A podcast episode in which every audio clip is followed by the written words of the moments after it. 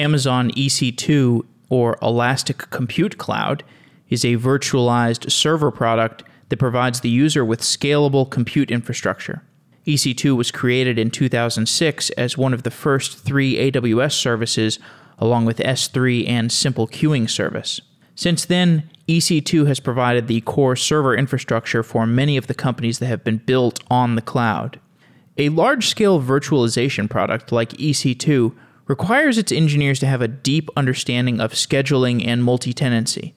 In previous shows, we've touched on subjects such as hypervisors, the noisy neighbor problem, the cold start problem, and other aspects of multi tenant infrastructure. To make EC2 successful, these issues must be continuously revisited and resolved at different areas of the stack. Dave Brown joined the EC2 team in 2007 and now leads the EC2 compute, networking, and load balancing teams as a vice president. Dave joins the show to discuss the history of EC2 and the canonical problems of virtualized server infrastructure.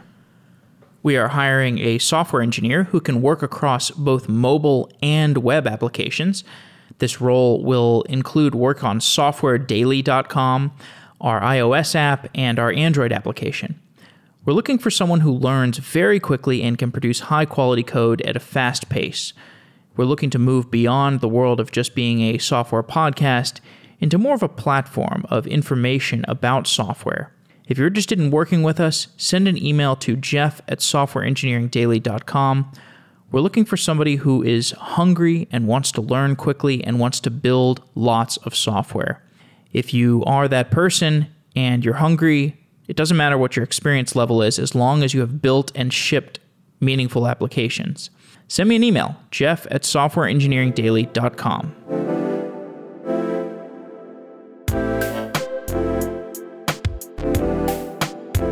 If you are a SaaS or software vendor looking to modernize your application distribution to gain more enterprise adoption, check out replicated.com.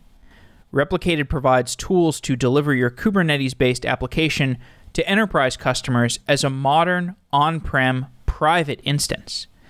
That means your customers will be able to install and update your application just about anywhere bare metal servers in a cloud VPC, GovCloud in their own Kubernetes cluster, vSphere.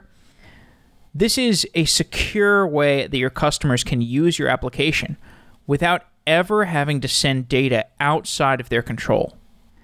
Instead of your customers sending their data to you, you send your application to your customer. Now, this might sound difficult, and maybe you're not used to it because you're a SaaS vendor, you're a software vendor. But Replicated promises that recent advancements from tools like Kubernetes make it far easier than before. And the replicated tools can help vendors operationalize and scale this process. The replicated tools are already trusted by noteworthy customers like HashiCorp, CircleCI, Snyk, and many others and as a result, over 45 of the Fortune 100 already have an application deployed via replicated in their infrastructure. That's a strong sign of adoption. Go to replicated.com for a 30 day trial of the full replicated platform. You can also listen to an interview with Grant Miller, the CEO of Replicated, that we did a while ago. Thank you to Replicated for being a sponsor of Software Engineering Daily, and you can check it out for yourself at replicated.com and get a free 30 day trial.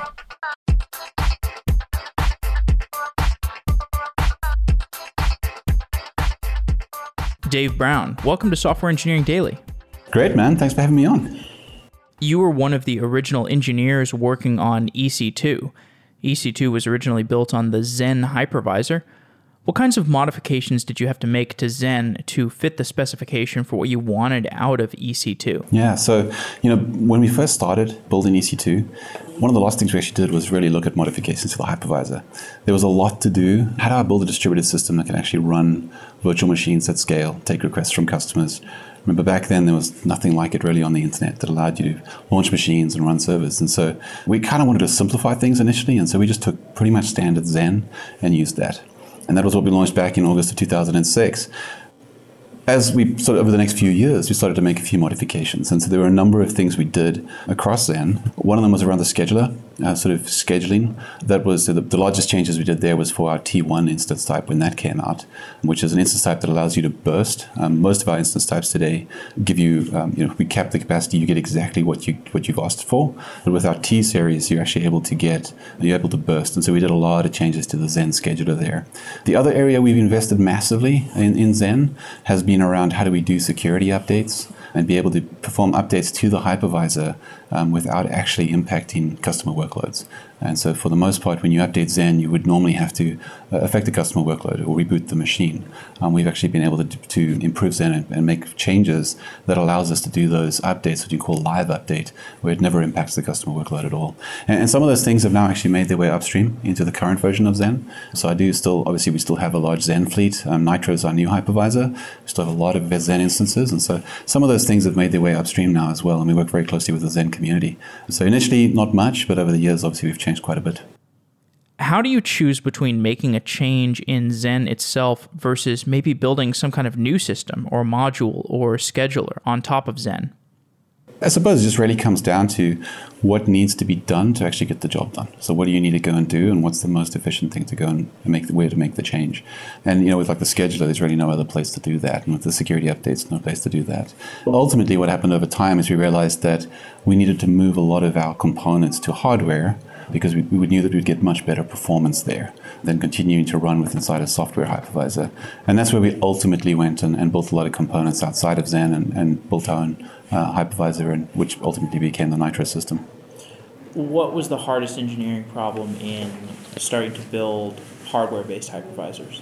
We kind of got it. We got into it sort of relatively slowly. I mean, it's it's an enormous project, and so when you think about taking the hypervisor for EC2 and replacing that, uh, that's that's a multi-year project, and it literally is changing almost every single component, both within the EC2 data plane and across the EC2 control plane. And where we started was in 2012. The first thing we wanted to address was to get better network performance, and back then we were struggling with sort of tail latencies on network. And so while the network latency itself wasn't wasn't bad for what you would get from a software hypervisor like Xen, the tail latencies were, were, were, a challenge for some customers. And so what I meant by that is you see jitter. And so you'd have sort of a baseline of latency, but then you'd get these spikes every now and then of latency that, you know, you really just, you, we, we couldn't find a way to solve. And that just comes down to the fact that our hypervisor was sharing the same physical core, the same server as the customer workload. And so anything that's putting load on that core is going to affect other components and can give you jitter. And so that's where we decided back then was to offload the networking to a physical card. And so we essentially got a card we could run Linux on, and we wrote our networking stack to run on that card. Mm. Um, that became part of the NIC, so the network packets would come into the NIC with the entire networking, the processing that we need to do, which includes the encapsulation of those packets to make sure that it can work within a VPC. And we'd run our own software-defined network there, and there's a lot of stuff that has to happen before it gets to your instance. That all happened on hardware, and we launched that with our C3 instance at reInvent uh, in 2012. Our first reInvent actually, and that had massive improvement in uh, network latencies, and that jitter we were speaking about just completely disappeared. And so that was the sort of first sign that these, this hardware was the right the right path to go. And then from 2012 through to you know end of 2018, uh, it was only really or 20 yeah 2017 sorry, which is when we launched our C5 instance. It was really this ongoing process of offload. We started with networking, then we did EBS, so offload for EBS storage, and then we did NVMe drives, and so a controller for NVMe drives with our i3 instance. And then eventually we said, you know what, let's just move everything. Can we get to a place where the, the actual core that the customer is going to use, the processor, that we make 0% of that core? If you go back to what we had on Xen, about 20% of that core was dedicated to EC2 processing and 80% given to the customer. Where we are today is 0% is dedicated to, the, to EC2 and 100% of that core is given to the customer. And that's why we're able to do things like bare metal. Uh, bare metal is essentially running an EC2 instance without a hypervisor. And so we're able to run our entire uh, Nitro system and then remove the hypervisor completely. And so you literally have bare metal access to the underlying hardware, um, which has been quite a big step forward. And so it, it, was a journey. I think one of the biggest challenges was just honestly committing to that journey and the amount of time you think about as a business, knowing you literally want to rewrite almost every single component is quite daunting. I'm very happy we did it. I think it's given us an incredible advantage, um, and our customers just amazing performance of EC2 instances today the engineering challenges that you've seen evolve with the popularization of containers How closely have those containerization engineering challenges mirrored what you saw prior to that with the maturity of virtualization? So I'm not sure I would draw many parallels there. I think you know virtualization back in the day. I think everybody just accepted that it wasn't going to be as performant as you know running on, on actual hardware, and so there was a big challenge there. Um, I don't really think that's translated a lot into containers. I think where we struggled more, uh, or had to think a little differently about containers, and obviously the serverless space as well, is the rate of change right? If you think about um, where we started, when we first started to virtualize, you would you know, maybe launch an instance on VMware or some other virtualization ins- uh, system, and you'd run that instance for some period of time. When EC2 came around, you know, you would launch an instance and run for a period of time. You would shut it down. You, your instances became a lot more immutable. And I think in the container space, and you get to the serverless space, things are just becoming more and more immutable. You launch them, you run them for a few seconds because you need to have a task, and you shut them down as well. Um, and so that's where we've had to think a lot in terms of the hypervisor in how much time does it take us to, to actually boot an instance, for example.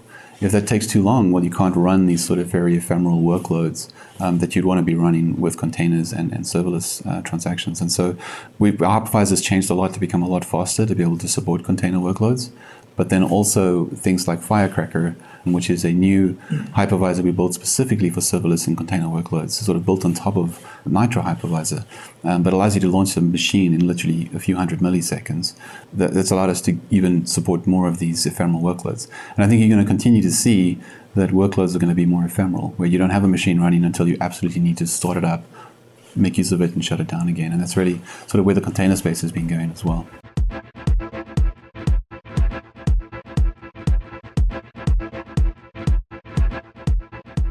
Looking for a job is painful. And if you are in software and you have the skill set needed to get a job in technology, it can sometimes seem very strange that it takes so long to find a job that's a good fit for you. Vettery is an online hiring marketplace that connects highly qualified workers with top companies. Vettery keeps the quality of workers and companies on the platform high because Vettery vets both workers and companies. Access is exclusive, and you can apply to find a job through Vettery by going to vettery.com slash sedaily. That's V-E-T-T-E-R-Y dot com slash sedaily. Once you're accepted to Vettery, you have access to a modern hiring process. You can set preferences for location, experience level, salary requirements, and other parameters – so that you only get job opportunities that appeal to you. No more of those recruiters sending you blind messages that say they are looking for a Java rock star with 35 years of experience who's willing to relocate to Antarctica. We all know that there is a better way to find a job. So check out vettery.com slash sedaily and get a $300 sign-up bonus if you accept a job through Vettery. Vettery is changing the way people get hired and the way that people hire. So check out vettery.com slash sedaily and get a $300 sign-up bonus if you accept a job through Vettery. That's V-E-T-T-E-R-Y dot com slash sedaily. Thank you to Vettery for being a sponsor of Software Engineering Daily.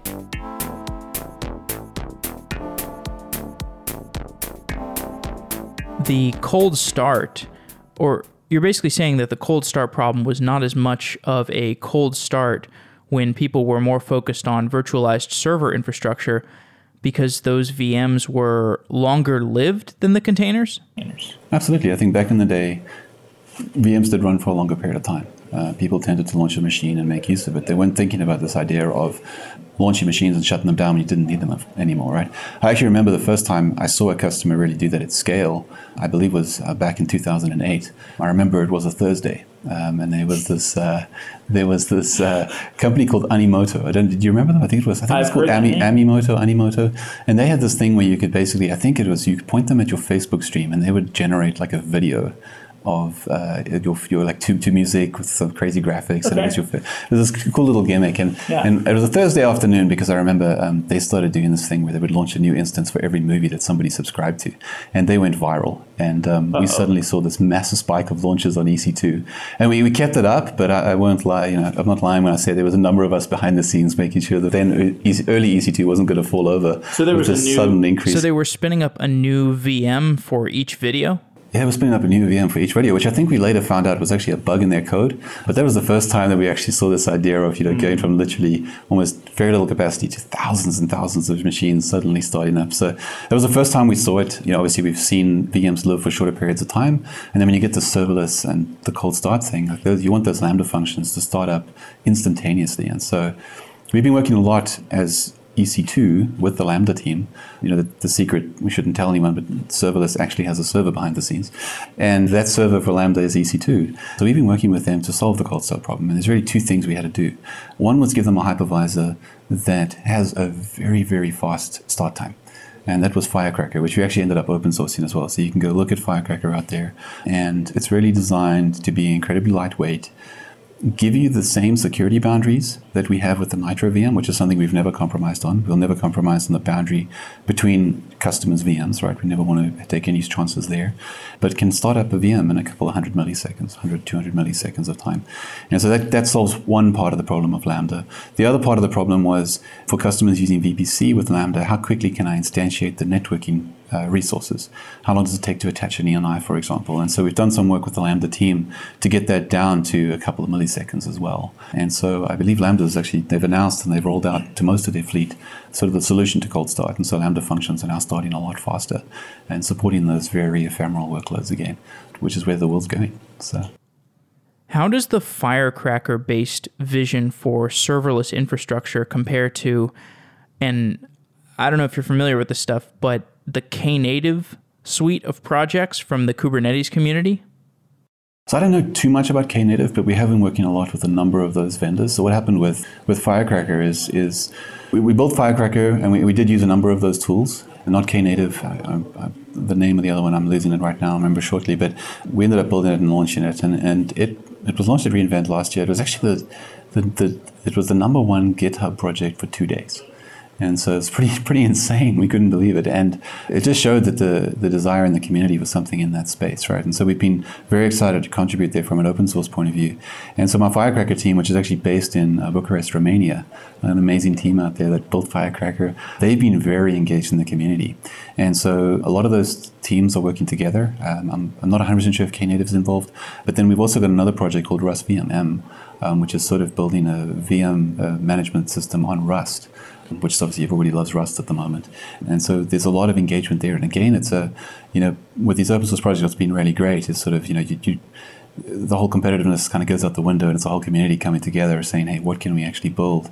You know, whether it's ourselves as the cloud provider or any of the other cloud providers or any of the um, other, you know, chip manufacturers and those sorts of things all coming together and working on that project. And so it's early days on all of that stuff and we're excited to see where it goes. Does Firecracker have any hard dependencies on specific hardware? So I don't believe so. Obviously, I think at the moment the I, believe we've just finished one that'll run on ARM. So it's an x86 processor, and it needs it's obviously a, a, hypervisor, so it has to run on bare metal. And so you can run it on. Uh, we have a lot of customers that run on EC2 bare metal today. But there's also customers that run it themselves on any other hardware that they'd like to use. You know, we've had people even look at using it in like small devices, embedded devices, and things like that. It is very, very lightweight, and so if you need sort of a virtualized environment, it's something you can definitely look at. So the workflow for using a Firecracker instance is, or for using Firecracker, you spin it up on an EC2 instance, and then you spin up your own serverless infrastructure on top of it, or are you spinning up AWS Lambdas on top of it? Can you help me understand what the workflow is? So the way that it works with Lambda is um, Lambda uses Firecracker, but you don't actually see Firecracker right. when Lambda uses it. Right. Your interface is talking to Lambda and starting up a, a, a, or creating a function and then executing the function. What Lambda's doing behind the scenes is they're taking a bare metal EC2 instance um, and they're installing Firecracker onto that instance. And then they're managing Firecracker as if it was a VM. And so in much the same way you would have done with Xen, you know, they're creating their necessary uh, uh VM uh, instances or containers, whatever you want to call them, verts, within Firecracker. And so they could put thousands of hypervisor um, uh, machines, servers, instances on that physical machine, and each one of those would be tied to a customer function. And so when the function executes, it's running inside that Firecracker VM. And so that's how you would manage it. If you ran Firecracker yourself, you would you know download it from GitHub and then install it on the machine as a you know, as, as a hypervisor essentially in much the same way as Xen does, um, and then interact with the Firecracker as a set of APIs that allow you to create images and, and instances and, and, and use it as a hypervisor. Okay, so Firecracker is a hypervisor. Yeah. Okay, got it. What went into the design that allowed you to spin up images faster and reduce the cold start problem? What were you able to strip away, or what kind of performance areas were you able to improve? So in the case of Firecracker, it's it's it's making it incredibly lightweight, right, and then reducing the number of devices that you actually emulate. You know, one of the challenges. Ah, so no USB. So uh, probably no USB. There's certainly no printer. What happens to a lot of these hypervisors is they emulate pretty much any device that's been out there in the past, right? right? So, so if you look at what is happening with Xen um, and QEMU, you know, it's just a lot of time in the, the emulation, and a number of other optimizations as well. You know, I, I don't have the details on all of them, um, but it's really stripping that away and getting it to boot, and then obviously making sure that the image you're booting can also be started up really, really quickly. And so thinking about the operating system and what, what, you, what are you bringing into memory there. The other side of it was just making sure that the network performs a lot faster and that the state of VPC is being pushed out a lot faster. And that got us down into the, you know, sub-second time range for cold start times on Lambda. So that seems like a really good approach to the cold start. There's also an approach I've heard some people talk about where you preload or pre warm a bunch of containers with like Node.js or with Python on it. So as soon as the workload comes in that requires Python on a container, then you can just schedule that workload onto the container that's pre filled with Python, and boom, you know, you run it really quickly. Do you think that's also a viable approach to reducing the cold start? Uh, it's certainly an approach we've, we've, we've looked at, and we've, we've definitely done pre-warming in other parts of um, EC2 and AWS, right? So there are a number of services that will pre-warm services, servers, and use them. It, it depends a lot on, uh, there are a couple of things you want to think about there. One is, is the cost. And so how large does your pre-warm pool need to be, all right? Because you're essentially keeping capacity around that you may use at some point in the future. Um, you want to have enough capacity because when you don't have capacity in your pre-warm pool, you end up with a slower start time if you're using that model. Uh, but if you have too much capacity in your pre-warm pool, you're spending money that you shouldn't be spending. Um, so that's one of the things. The other one is from a security point of view. Where's the security mm. boundary when you when you have a pre-warm pool there's got to be nothing in that pre-warm pool that you wouldn't want to give to any random customer. and so when you spin that machine up, like, is it ready for that customer, or is it a pre-warm pool and then allocated to a customer? You also got to think about where's your account boundary. So you know you can't move a machine between accounts, and so you know, if you do have a service where each user is actually on a different AWS account, like, mm. does it work in that? And so there are a number of things. You know, many services have used pre-warming. Uh, you know, one of the teams that's in my organization is the Elastic Load Balancing team as well, and they had used pre-warming. We've used pre-warming on Elastic Load Balancing for some of our older load balancers, where you know it also runs on EC2, and when we need to have a new machine or new node for the load balancer, we were able to pull it from a pre-warm pool, and then you really avoid the boot time. So you're able to get another machine into service a lot faster. So there's definitely places where we've used that very effectively. I'm sure our customers do it as well.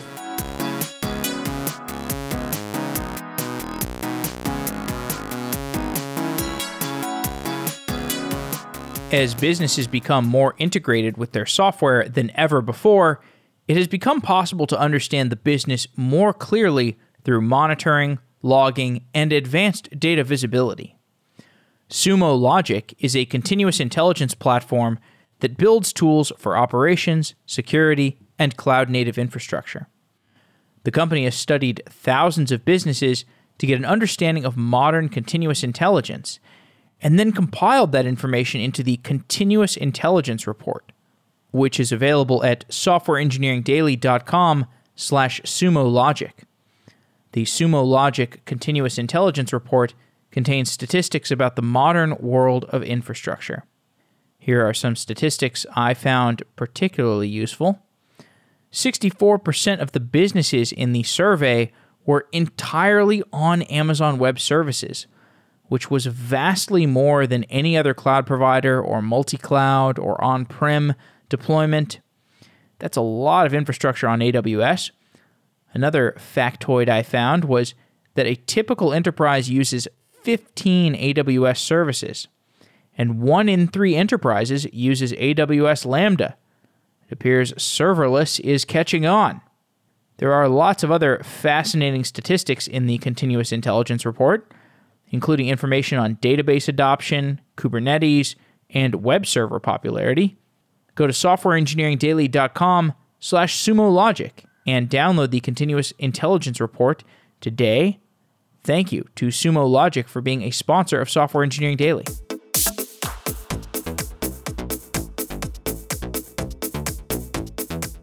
Inside of Amazon, you to some extent get a preview of what the rest of the world is going to be seeing in a decade. So you see this in internal marketplace things that people are building, as well as AWS services that are in beta, or services that are in alpha, or services that are in pre alpha. And I know you can't reveal too much secret sauce. Can you give me some broad predictions or areas or things that I can keep my eye on that in 10 years are going to seem as inevitable as serverless or edge computing? Yeah, 10, 10 years is a long time. Okay, five years. Whatever your prediction horizon is, sure. Three months, okay? I'm not sure. Um, sure. we can look at it. I mean, just one of the things to think about is just how, how much have things changed in the last 10 years, right? And like EC2 started 14 years ago. And when I joined the EC2 team, we had no idea what this thing would be. Sure. And you know where, where it is today and where the, where the cloud's been today, I think things have changed a lot. So things changed an enormous amount in 10 years. I think some of the interesting things, we already spoke a little bit about the very ephemeral workloads, right? Things you're going to be spinning up machines and using them for shorter periods of time. Serverless, obviously, is going to be a massive uh, movement in that direction. I think some of the other things we're, we're excited about is uh, we launched our ARM processor at reInvent this year. So last year we put an ARM processor out there that was what we called our AWS Graviton processor. Um, we had the A1 instance, and it was really just uh, testing the market and putting something out there and saying, hey, here's, here's an ARM processor. Interested to see what you do with it. You know, ARM's been very big in the mobile space, but hasn't really had a big play in the server space. And so uh, we were very, very happy with what happened with ARM because it provides you, well, the initial one provided you with 45% cheaper price performance for your workloads. And so a, a workload that ran on an x86 processor, if you could port it to ARM, you could theoretically save 45%, which is a massive saving. What we announced this week at reInvent is the Graviton 2 processor.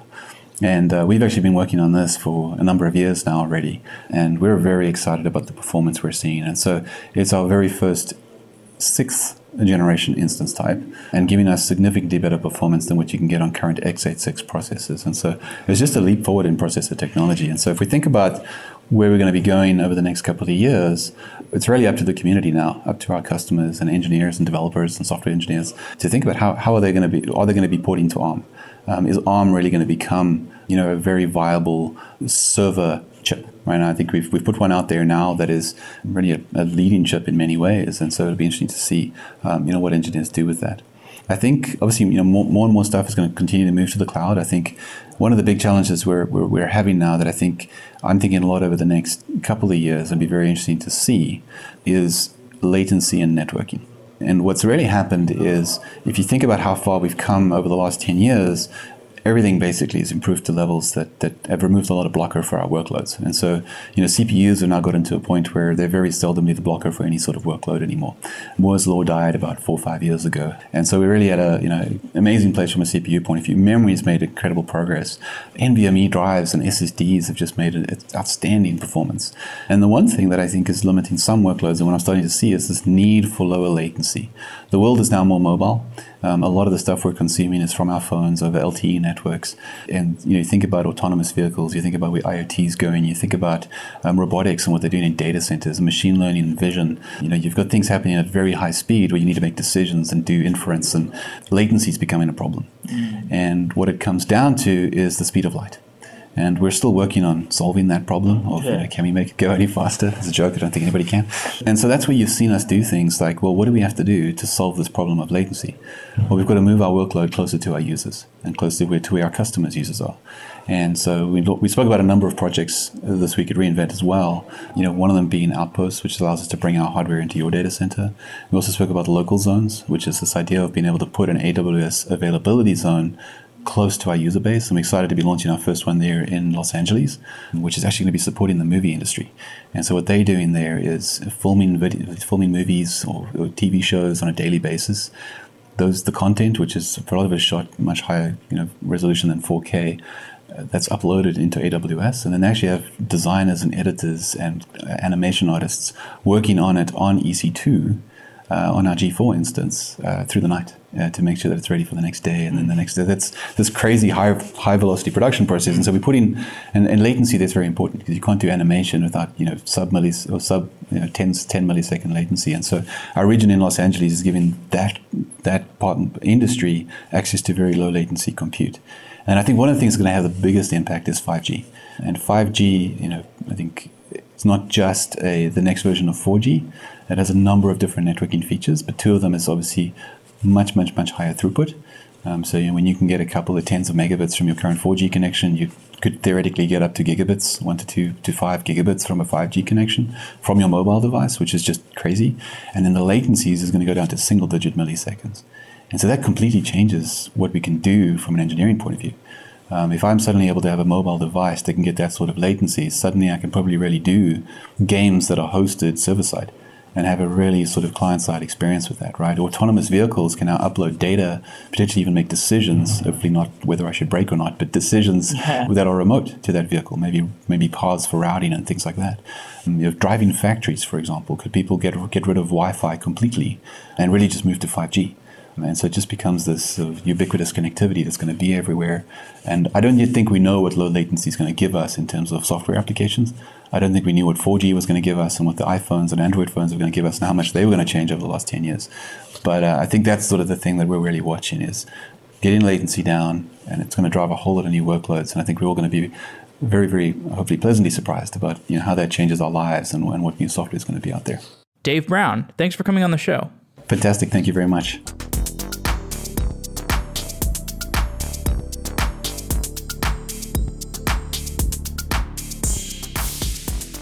This podcast is brought to you by PagerDuty. You've probably heard of PagerDuty. Teams trust PagerDuty to help them deliver high quality digital experiences to their customers. With PagerDuty, teams spend less time reacting to incidents and more time building software. Over 12,000 businesses rely on PagerDuty to identify issues and opportunities in real time and bring together the right people to fix problems faster and prevent those problems from happening again. PagerDuty helps your company's digital operations run more smoothly. PagerDuty helps you intelligently pinpoint issues like outages, as well as capitalize on opportunities, empowering teams to take the right real time action. To see how companies like GE, Vodafone, Box, and American Eagle rely on PagerDuty to continuously improve their digital operations, visit pagerduty.com. I'm really happy to have PagerDuty as a sponsor. I first heard about them on a podcast probably more than five years ago. And so it's quite satisfying to have them on Software Engineering Daily as a sponsor. I've been hearing about their product for many years, and I hope you check it out at pagerduty.com.